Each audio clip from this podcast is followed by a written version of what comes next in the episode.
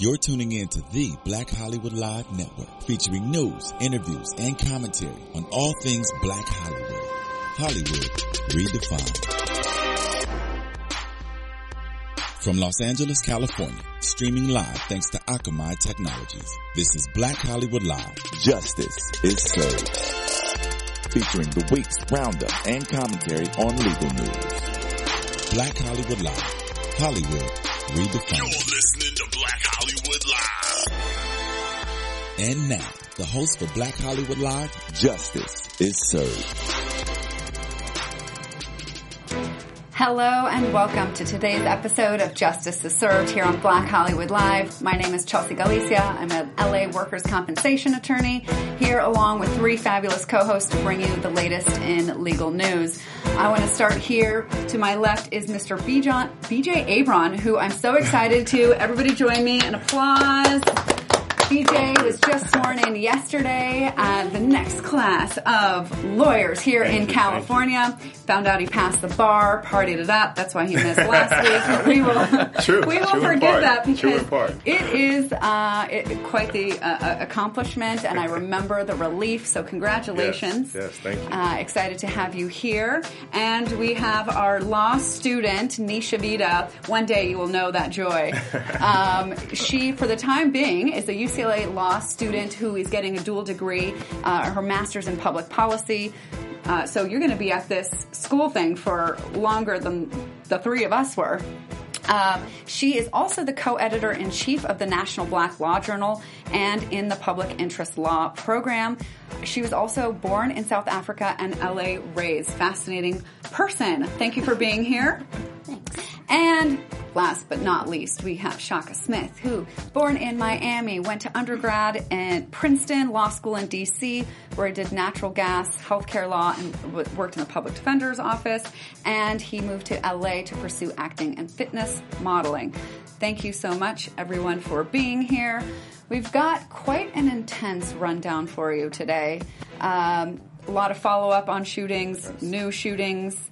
Uh, sort of the landscape of legal news uh, in America right now. So let's start off with uh, Laquan McDonald. So you'll remember that he was the guy shot 16 times by a police officer. We showed the video. First, I thought it was like last week, and BJ was like, no, that was two weeks ago. We are like the Walking Dead lawyers around here. Um, so we showed that video uh, that that shows the officer driving down the street and then comes upon Laquan McDonald, who is not being threatening to any of the officers around, is kind of walking down the street, almost ignoring the officers. When this one particular officer, Jason Van Dyke, appears on the scene and less than 30 seconds later begins to unload his gun into um, Laquan McDonald. So he was arrested and charged with first degree murder, but now is out of jail. He, uh, since Monday, has been released on bail of $1.5 million. Now, the first interesting thing about this was that last week, before, or week before, before the video was released, the judge denied bail and wanted to see the video first before deciding on the bail issue. So, Shaka, how do you think that seeing the video impacted the judge's decision about whether bail was going to be granted and the amount? Well, I, I think that he did set bail at one one and a half million dollars, so I think he acknowledged that there was some sort of there was a gravitas behind the video. You know, this guy was shot several times. I think we heard a lot of statements prior to the video's release about the gruesomeness of the video, and I think the judge wanted to see how gruesome it was to see if he should deny bail altogether. And I don't think it showed the kind of I mean, it, it was awful to see, but I don't think it showed the kind of gruesomeness the judge might have thought might have been on there It was given just the so previous blatant. statement. It wasn't Yeah. quite gruesome, but it was just blatant. But yeah, it I just felt like it might be gruesome wh- based on the comments. I mean, what do you think would have needed to be on the video for the cop to deny bail? well, well, I always thought maybe a, a point blank shooting might be more. Um, but given the fact that there was some distance, So and it only if we would have seen blood, you think maybe the video would have been I, I think that definitely enough? factors into yeah whether or not the impact it had on the, the judge. But you know, once again, it was one and a half million dollars, so it was a high bail that was set, and the guy is not a flight risk. Exactly. Um, and so I think that's what it comes down to is is this guy going to flee? Was it so gruesome that this guy might just you know dart. And I think that's, I mean, that's what you really want to look at when you're talking about whether um, someone should, should receive bail or not, is whether they're a flight risk, not necessarily whether uh, you think that they are li- more likely to be charged and convicted with this crime. And so, uh, personally, I'm not sure why he needed to see the actual video before he made that ruling. He heard the charges. He should have assessed the circumstances. This is a police officer. What's his likelihood of fleeing, fleeing Well, the I think- country, or whatever? I think to some degree it goes hand in hand. I- i- If the video is such that you'll definitely be convicted, so gruesome, it's completely clear it's not defensible whatsoever. I think that raises your likelihood to flee. I agree. And so I think maybe he wanted to see, you know, But if there was any defensibility to this video. To that point, his own attorney said about the video when uh, when you see the video alone, it does not seem like a justifiable shooting. So he's trying to say that circumstances beyond the view of the video make it less obvious that this was a justifiable shooting. So, but if you look at the video, it seems pretty. He, yeah, but he said after dry. meeting with his client that it was defensible, that he felt it was completely defensible. When I first read about this, not, I don't remember what news outlet it was, but the news outlet sort of they showed the video and they kept sort of talking about this knife that Laquan had in his hand. He had this knife; he wouldn't let his knife go, you know. Um, and then even after he was shot, he didn't let the knife go. So perhaps somewhere in there it got factored in that he may have been a threat, or the officer may have felt threatened. That, And with the to me, video, that's such a stretch. And with the video, we can see clearly, but we don't know exactly how far the officer was. We don't know how sunlight played a role. So, to me, should the officer be convicted based on the video? Yes, but do, do I think there could be defenses there that are plausible? Absolutely. So, I think that there are definitely um, some plausible defense, defenses. Whether they'll uh, whether they'll work or not is a different story. But uh, I mean, and, and I think actually, statistic not statistically, it's been proven before um, uh, that certain individuals, if you're carrying a knife and you're within a certain range, um, I think it, it might be nine feet or something like that. Um, if you're facing that person here uh, clearly this wasn't the case No. but if you're facing that person that you're going to shoot you're going to be able to stab them before they can get a shot off so uh, obviously during the trial you'll hear and, and don't quote me on the nine feet um, but it's somewhere near there uh, and so you'll see during the trial these types of things that come out and you might have heard that or, or they, these might have came out during the bail hearing or, or whatnot i'm sure he made some type of viable argument to and it you know, was was they found drugs in the system, correct? Yes. think P- so. was, was it PCP? Yeah. Yeah, and but we it's know like, who cares? Oh, well, PCP, that's one of the drugs that you can continue to fight after you've been shot a few times. So I think that But may you look at the video; he wasn't fighting. He wasn't fighting anybody before he was shot. So I don't see And- what the drugs in this case have anything to do with anything. and I think that would probably be my position, but I think it's defensible the fact that he had this drugs in the system that typically makes someone able to resist even shots fired to, to so, their person. so this part was interesting too. So, uh, in order to uh, post bail, the officer uh, do I do I even need to call him officer anymore? He's been fired, right? Jason Van Dyke uh, needed to post 10% of that. So that's $150,000. And he raised it um, through a, a GoFundMe page that his wife set up.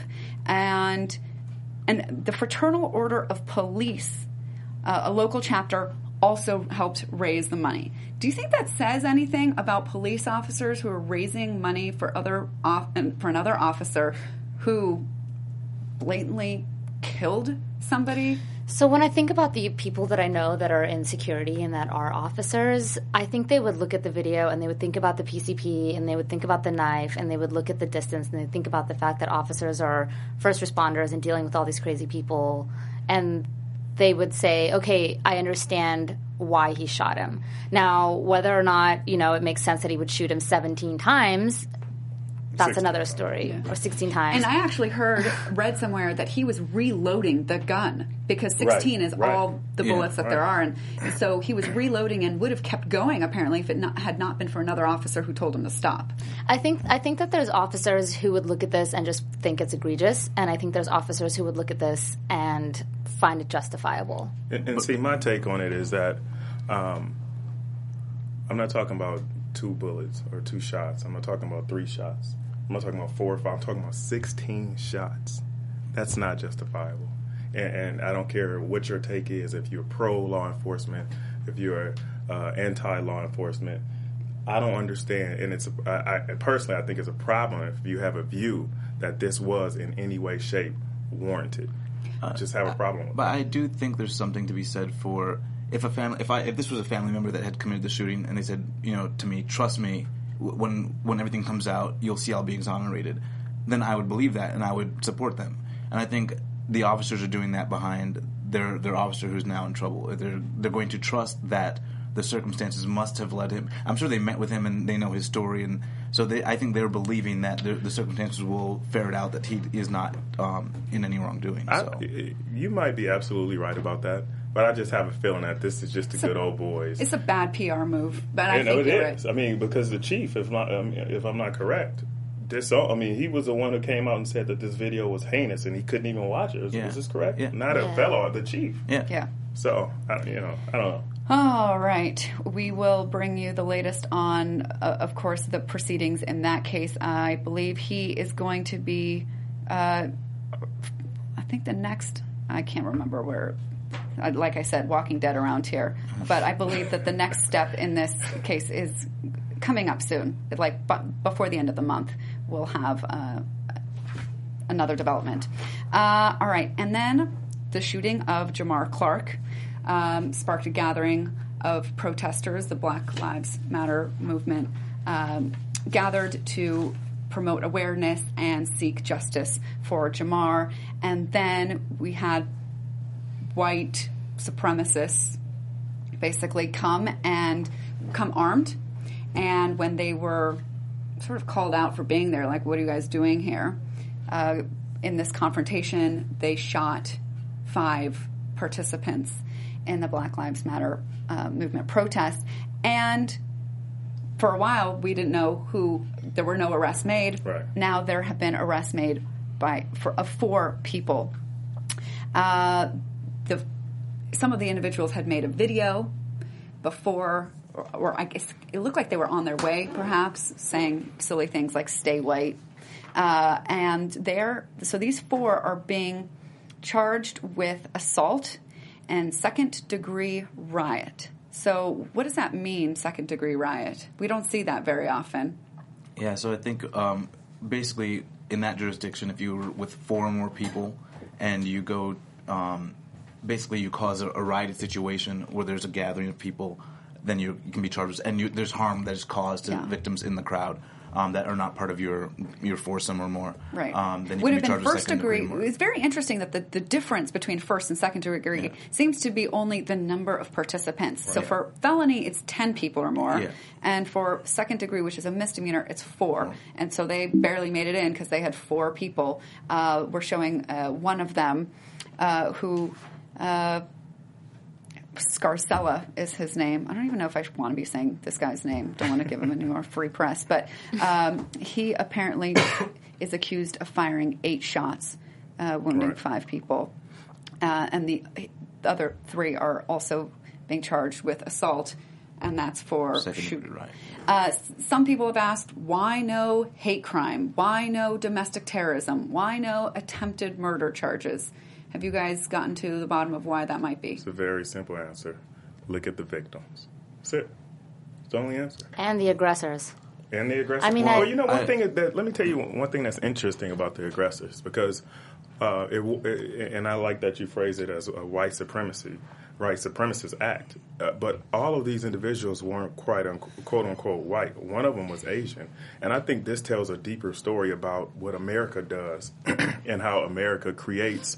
Um, in the mind and, and depicts certain people uh, and, and creates not only just a culture that white people have, uh, and not all, when I say uh, white people, quote unquote, I don't mean all white people, but uh, create this culture of white supremacy and how others buy into it. And when I say others, I mean even Latinos, even uh, African Americans, and, and, and they buy into this. And so what you see is not just a white on black scene here. You see whites mixed with Asians here in this particular circumstance. And to, to me, I think that's very interesting and, and it's very deep, actually, when you actually start to think about that.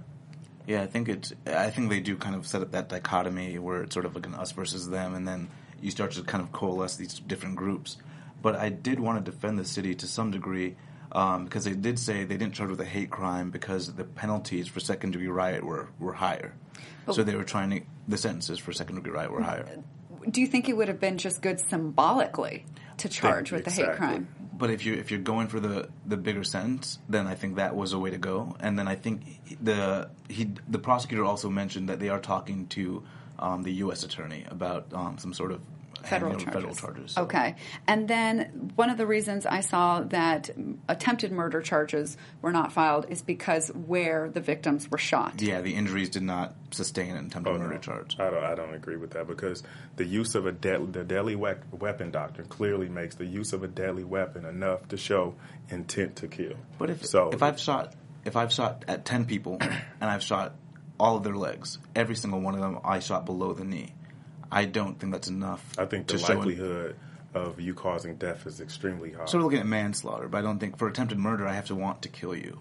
And so I, I don't think if I'm shooting at ten people and everyone's below the knee, I think it kind of shows I was going more to not for death, you know. So I think that's why the prosecutor said And so uh, maybe these guys are really trained shooters and they just knew what they were doing. But that just triggered something in my mind, actually. What happened to police, police officers uh, not shooting to kill? In all of these circumstances and the, these cases that we're talking about, these officers are literally shooting to kill. Why can't you shoot someone, like you just said, in this Yeah. scenario, in the leg or in the foot, just to stop them from, from being, a, um, you know, from causing you any further pain or whatever? So I was talking to my officer friends about this, and what I have been informed is that the leg is a very sort of small target. The chest is wide enough that if you're trying to disable someone, I mean, if you try to shoot at someone's leg, you may miss, right? Because it's a small target, or someone's arm, they're moving, they're small. So if someone's coming at you, which a lot of these cases, you know, no one's coming at anyone, there's someone like in the distance, or they're running away, or whatever. But in the circumstances where an officer is shooting, that's why they shoot for the chest because it's a big enough target that you know you'll get a hit. Hmm. And see, and see, to me, and like you said, in, in these situations, you don't see that threat that you would like to see to say, "Hey, I shot him. This is why I shot him in the head, or this is why I shot him in the chest." So for me, and, and we were just talking about three random guys, and I don't know their background, but we're not talking about trained police officers here. We're talking about just regular guys. So, So when they you have got trained- lucky, Well, basically, I, in I, Right. I think that's absolutely possible, but you know, I, I it for the city they moved very quickly on this, and it seemed and it seems like they're really proactive, and so I'm going to trust the prosecutor when he said the injuries didn't rise to the level, and I think we will hear what those injuries were in the coming months. But I, I was actually a little bit heartened by the last two stories with the murder one charge, and now how quickly they're moving here. At least with the way justice is being dispensed, I've been. I'm starting to see a change and a trend. Well, because already in this case, remember, Jamar Clark died over a year ago. So there's Yeah. already been a tremendous delay in justice in this case. It took a year for the officer to be charged. It took a year plus for the video to be released. Yeah, the timing was That's egregious. Laquan. The timing, That's yeah, Laquan. Laquan. yeah. Oh God! Yeah. See, The timing was egregious. no, but Laquan was Laquan's was, ju- video. was just killed la- a few weeks ago. no, the video was released. yes, that right. was released. Uh, gosh, yes. I mean, some of these. yeah. But Uh, no, but that's a testament to how often this happened that it overlaps and you just get confused over who's Oh, who. yeah, it's just so many bodies, so many victims. And it, I mean, absolutely no disrespect to the victims or the victims' family and not keeping these stories straight. But the, I mean, it, it is so overwhelming the number of these stories that we we cover um, that it's it no no excuse to not keep hard. them straight. But it's I also I just wanted to press a little bit more on the domestic terrorism idea because um, during the University of Missouri situation where people were protesting and there was all this stuff going on, there were actual KKK members that came onto campus, and the administration refused to shut down the campus, even though these people had been putting out threats on Twitter. They'd been contacting students and threatening their lives. They were on campus. The KKK presence was on campus, and you know, administration knew this. I mean, come on, KKK, like how many people has have they killed, right? So, but no domestic terrorism charges. They didn't even shut down the campus. And I and I was reading an article about this um, about this this kill or this shooting, and it was talking about how since 9-11, there's been two times the number of people that have been killed by by white supremacist groups than any kind of Muslim mm-hmm. jihadi. And in fact, person. and, and I believe I read that same article where they took it a step further and even stated that even the police officers in these regions aren't concerned about Muslims. They're concerned about the white supremacists because they see how prevalent this is. And I think that that's uh, this goes back to a number of episodes ago where we talked about and I mentioned how media is the way that you really control a population. Mm-hmm. And so I completely agree with you that in this circumstance, maybe the charge that they came with or that they brought uh, has a more harsh sentence. But I think the media is really playing a game, uh, or we're playing a game with media here because you want to, you're categorizing a number of people since 9/11 as terrorists, as domestic domestic terrorists, and that word rings a lot of bell, and that word sticks. And so when you see all of these um, incidents dealing with uh, white supremacy. Why are we not labeling these people as terrorists? It also co- it also affects how we police people, right? Because I think the federal government just released a policy saying that Muslim families are going to be watched in case like somebody becomes a terrorist or something like that. Radicalized. So yeah, so we're actually creating all this extra policing and of people, right? Sikh people who aren't even Muslim, they're um, you know, an, an, another faith, but they wear the turban traditionally. You know, get racially profiled, whether by officers or by just people on the street. You know, after Paris attacks, people were getting beaten, innocent people, and so when so this sort of racialization of terrorism as being a brown thing also affects how we're policing people and how we're policing communities. Yeah, it, it has a tremendous effect just on what we charge people with. Changes the narrative of how people are seen, for better or for worse. Right. And uh, yeah, our, our country has failed. I don't know of any situations in which a white supremacist group or person has been charged with domestic terrorism. We had a similar conversation about this with Dylann Roof, who shot the um, individuals at the church. Same same thing there, not uh, charged with. Um, domestic terrorism. So we're, I guess, going to wait for the day when that happens um, because it has not happened yet. Right. But uh, uh, it, I've, isn't domestic terrorism an element of that to do with the I- ideology of the country as a whole? I don't know. If, So if that it's- when you're trying to it's kind of decon- politically motivated. yeah, when you're trying to deconstruct the politics of a country, What do you mean by that? so if I'm if I'm committing violence because I want the, the United States to change a governmental policy, uh, it, it's if I want the government to do something. Yeah, No, these no, people no. were anti-government, That- or they want to go back to when the government had us segregated, things of that nature. But that's not necessarily what a domestic terrorist is, and I'll just state because uh, and growing up in Compton, I know that gang members are labeled as domestic terrorists now, Oh, okay. and so so that that label is not just applicable for some for a government motive. Okay. All right. Well, uh, gosh, I wish that we could go on to a lighter story, but can't quite. Um, yet we have a uh, an officer go, facing trial now. He's first officer uh, that is being tried in the death of Freddie Gray. So Freddie Gray was the 25 year old guy that died earlier this year when he was handcuffed, both hands and feet, placed in the back of a police van that was driven, what do I call it, erratically. He went on a rough ride. Freddie Gray sustained uh, a neck injury, Spinal. spinal injury, and died a week later.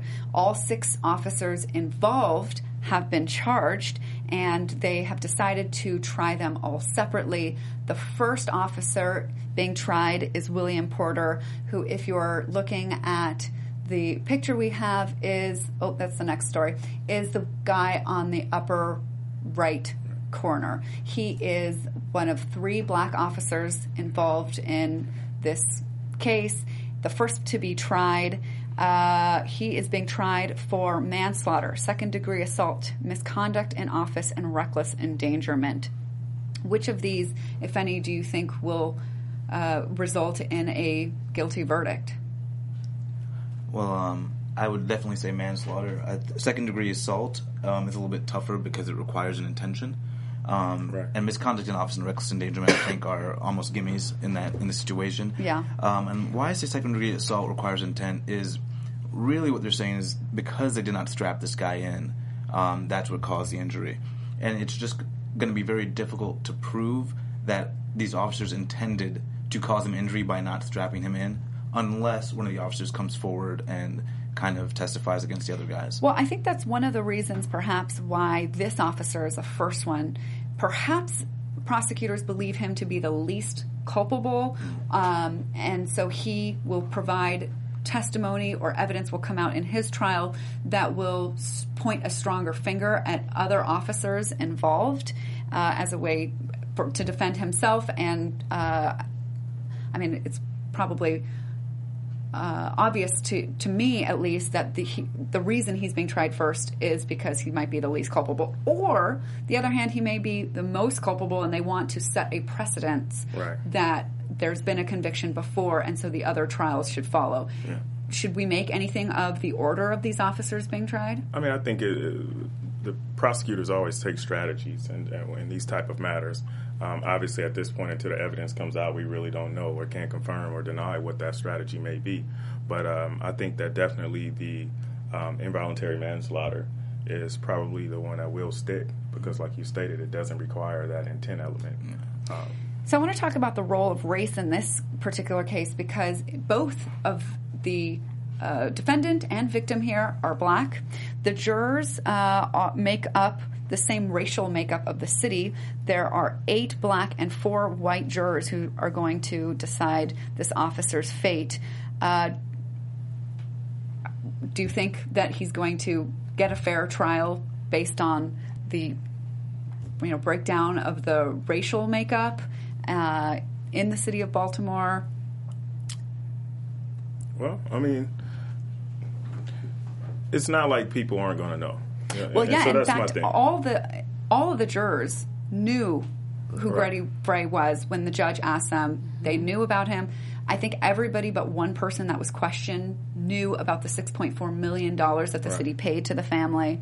So the question of a fair trial is obviously a a important issue for both sides, right? The jury knows about this case somewhat, but that by itself does not Exactly. disqualify somebody. It's only if their bias is such that they cannot, with an open mind, hear the evidence and weigh it and make a fair and decision. And yeah, I, I, oh sorry, go ahead. I was, gonna, I was just going to say, I, I think where race for the jury might come in is, you know, if if you're black, you know, chances are you've been profiled or someone you know has been profiled, and chances are maybe there's been some kind of police aggression involved. Um, but that doesn't necessarily mean, you know, I think that everybody's going to have the same opinion. You know, people are going to have different opinions. They're going to see facts differently. And I, I think it'll be interesting with this case to see how it plays out. But the, the charges are very simple. Uh, Basically, they violated um, a police code that resulted in his death. And so, manslaughter and misconduct in office and reckless endangerment, to me, that's almost like prima facie. Like that's that's exactly. Well, couldn't couldn't he say because it seems to me that the crux of this whole case comes down to who failed to strap him in correctly. Mm-hmm. This kind of problem was well known to the department. The department had been sued for mm-hmm. these rough rides many times. Has paid out, if I'm not mistaken, millions of dollars before. So it was definitely a policy that you have to tie people down so that they're not flailing and sliding around during the ride. But there's a difference between intention to intentionally not tying someone down and intending to hurt somebody. Well, first, the I think the driver is going to face quite a bit of heat because I understand that it was an erratic maneuver mm, during the drive because there was somebody else in the van for at least part of the ride, somebody else that had been arrested. Uh, so the driver being one part of that equation about how rough the ride was. But the other part is, for sure, you have to t- restrain somebody in the back of a police and vehicle. each officer would be culpable because it's all of their duties to Exactly. to do so. So is that automatic, or does or, Well, or there? mean, the fact that they've been sued before, that you, I mean, you, so you know that there's protocol and measure that have been taken inside the department because of that, and so that's where you clearly show the gross negligence that's taken place but do, you, does he get to say, "Well, you know, I was the last one to get there. I, I just uh, Uh, whose unless- job is it to tie him securely into the van?" And I haven't read the police code in, in full, but from what I did see, it was every officer has that responsibility. Um, now, if there's any part to the code that says the sergeant is the one that must do so, then obviously they'll be more culpable than the others on these charges. so trying to point the finger, and be like, you know, I thought so and so was going to do it. So and so thought that other person was going to do it. That is not going to be a defense. You don't think? As far as I know regarding the code, no. So- All right. Okay, so then if that's the case, then I'm expecting some pretty simple con- convictions here. I understand that the trial is expected to last about two weeks, and we will definitely bring you the verdict and any development uh, on that. All right, Shaka, you have some words from our sponsor. Yes, DraftKings. Your season long fantasy football team may be going strong, but you don't have to wait until week 16 to get paid. One week fantasy means no season long commitments. Got an injured player? No problem. It's like a new season every week, so you're never stuck with the same players. And get this DraftKings is crowning a new millionaire every week this season. You could turn your love of football into a life changing payday. This isn't fantasy as usual, this is DraftKings. Welcome to the big time. Hurry to DraftKings.com now and use promo code BLACK to play free for a shot at $1 million in this week's Millionaire Maker event. Enter BLACK for free entry now at DraftKings.com. That's DraftKings.com. All right, great. Thank you so much for that. Now, something that I wish was a fantasy, but certainly is not, is this Planned Parenthood shooting in Colorado uh, that happened. Speaking of domestic terrorism, Right. So, right, sh- should this. I, I did not see that he had been charged with that. It was first degree murder, but again, no domestic. Uh, and, and is this a, a hate crime against women? Of course, it's a hate crime. I mean, he and it, it was a, he's, he's sending a political message here. That's what that's really what's going on here, especially at this date and time where we have uh, these big controversies over whether abortion should be allowed or not.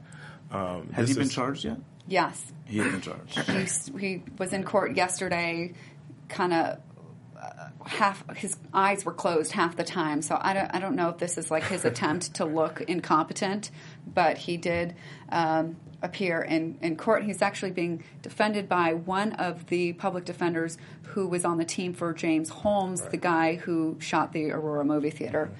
Don't want to have that guy's job.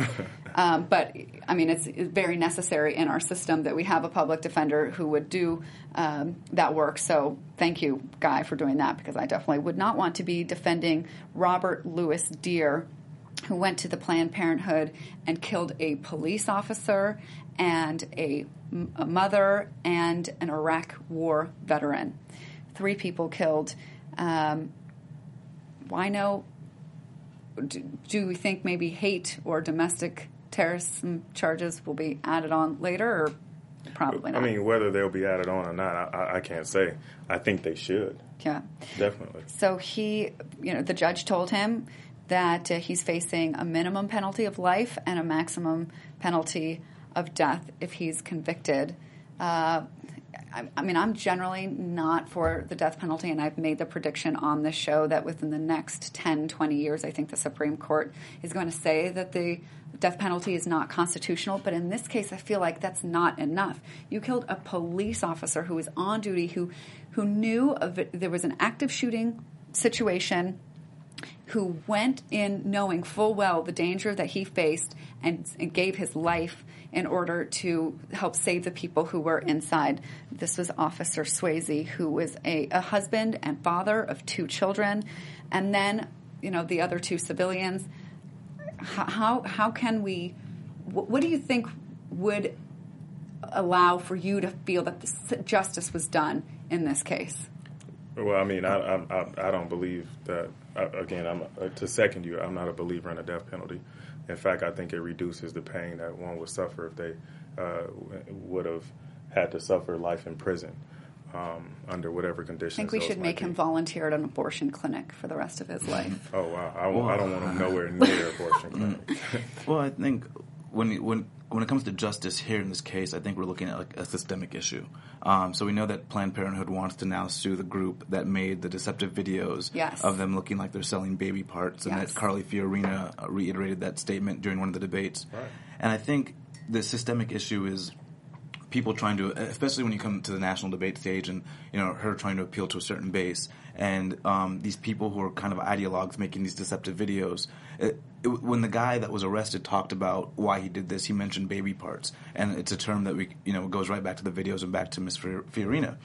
And I think that that's the issue here is um, allowing people to be looked at in a false light and then publicizing that message. Right. And so I think you have two people here: um, those that publicize the message and those that that the group that's now being targeted in terms of a lawsuit on. I mean, this so I, I want like real time fact checking on these debates Yeah. because then when Carly Fiorina was looking into the camera Yeah. very intensely saying, "Watch those videos and you will see exactly this, that, and the other," and then. The truth is, that's not what you see in those videos. If like a large bubble had come over the screen that Right. said what she is saying is absolutely not true, that may have made a difference. So, real life, real time fact checking. Can we can we get this? And perhaps that would be just Carly Fiorina saying sorry, and I hope I had no part in inspiring this monster to do what he did. Yeah, because anyone watching that statement that she made, if you weren't going to go do your own fact checking, you'd believe her. She looked credible. Um, Yeah. You know, former CEO of Hewlett Packard. You know, she, so she has that look where, as an average American, if I'm not going to go do any more research, I'm going to believe what she said because she convinced me of it. She was very convincing. Yeah. Um, and so I think that's what we all have to. We all have to have that the onus upon us to go look further. But the media needs to really be a little bit more responsible about the way they're portraying these things. So you ta- you mentioned that Planned Parenthood plans to sue this group that put together these deceptive videos that made it look like Planned Parenthood was illegally selling baby, you know, parts and tissues. Uh, what would they sue for? We were brainstorming up a whole a whole list of them. Well, I think you have false light, Right. um, tortious business interference. Um, so I think there are definitely claims they can make with regards to these videos, uh, and I don't know. Defamation, libel, perhaps. Yeah, and I don't even know if it was legal for them to be videoing um, Planned Parenthood. Um, Right, because those recording uh, Invasion of privacy. yeah, and, Right. So I, I think that there's a, a number of uh, claims that could be made that would probably stick. I would love to see massive punitive damages on this because what we know is that videos that were taken were not all at uh, Planned Parenthood. They were edited in such a way to make it appear that they were selling these parts when what they're uh, legally allowed to do is seek reimbursement for handling the tissue Right. that goes to research for medical conditions, illnesses, cancer, HIV, that we as a society say that we want. We want uh, experimental, you know, drugs and things, and some of them, you know, we don't want to try them out on live humans, and so we use something that's close, and so that's why we use tissue in uh, in some cases. So, I I'm at a loss for um, what, for why so many people believe these videos, and I also found found it very fascinating that somebody I can't remember who said that this actually appears to be an attack, like a, a class warfare attack on. Uh, poor women, because poor women are the ones that go to Planned Parenthood. You know, I, I really think that, you know, we kind of talked about culture a little bit, but culture is really behind this, right? Because this guy's anti-government. So what does that mean, right? He wants to cut government services. Okay, so women are the right to have abortions is removed from women. Well, then what? Now you have women who are having children, can't take care of them. Where are these children going to go? Who's going to take care of them? Right. And you want to cut government funding. So who's going to be affected? The children are going to be affected, Right. Because now there's no money for foster care for all of these children that have no home, or you know, fire departments take in children. Okay, there's no money for fire departments to take in. Chil- I mean, the reality is is that you know, policy shouldn't be made based on things that we would like to happen in the world. Like nobody would like for women to accidentally get pregnant when they don't mean to get pregnant. But the reality is, biologically, if people in the world are going to have sex, which they will, women will get pregnant. So what happens then? If a woman is not ready to have a child, that is her individual choice to look at her life, look at her finances, look at her family, think about her body, think about her health and her mental health, and decide whether or not to bring a life into the world. I Right? completely agree. And just to, I had one more thought, which is the justice issue that you raised. Like, what would justice look like for this man? And I think a lot about our prison system and our policing system, and that's violence, right? I, I, and I think that punishing this man with violence it just plays into the investment that our country has decided to commit to just punishing people and policing people. What I think justice would look like maybe is putting making this guy volunteer at I don't know a foster home, work with children. You know, who, Although, who wants to put this? Nobody. man on- Okay, fine. That's But- a terrible but I- idea. but But, I do you know what I'm saying? I like, totally understand and appreciate the the, spirit. rehabilitative element. Right, okay, I don't want prison him with children, Yeah. but- Well, I mean, but Elderly. How about elderly? Maybe. even then, I mean, the government can't do that. Uh, um, That's involuntary But servitude. in our, You- our you- prison you- system, we can do rehabilitative things that that are measured and may take a little bit more money, but at the end of the day, will reduce cost overall. Also, prisoners don't have. Uh, prisoners can be enslaved under the Thirteenth Amendment. That's true. That is true. I was going to add the fact that. Um, Side note. Side note, right? No, but I was going to add the fact that, uh, and, and in these circumstances, we're not talking about stripping or, or making it illegal to have an abortion. We're talking about government funding, and I completely agree. This should be clearly the woman's choice.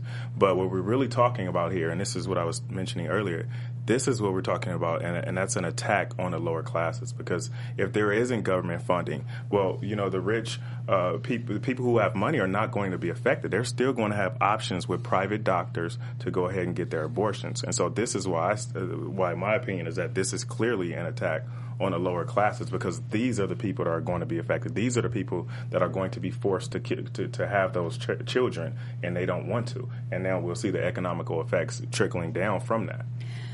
Oh man, not a great story. I uh, kind of feel bad that we had such a show full of really intense sad stories, but we appreciate you tuning in to become educated and informed and hear our perspective on these stories. And we, ha- we actually have one more time, but we are fully out of time. So we're going to have to bring our other story that I was really looking forward to bringing you next week. Uh, please come back, join us here on Justice is Served. Thank you to my co host for being here today.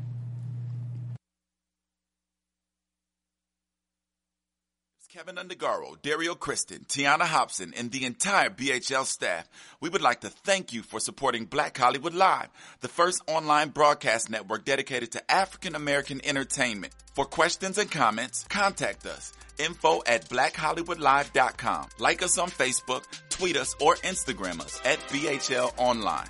And I am the official voice of Black Hollywood Live, Scipio. Instagram me at KingXOBay. Thanks for tuning in.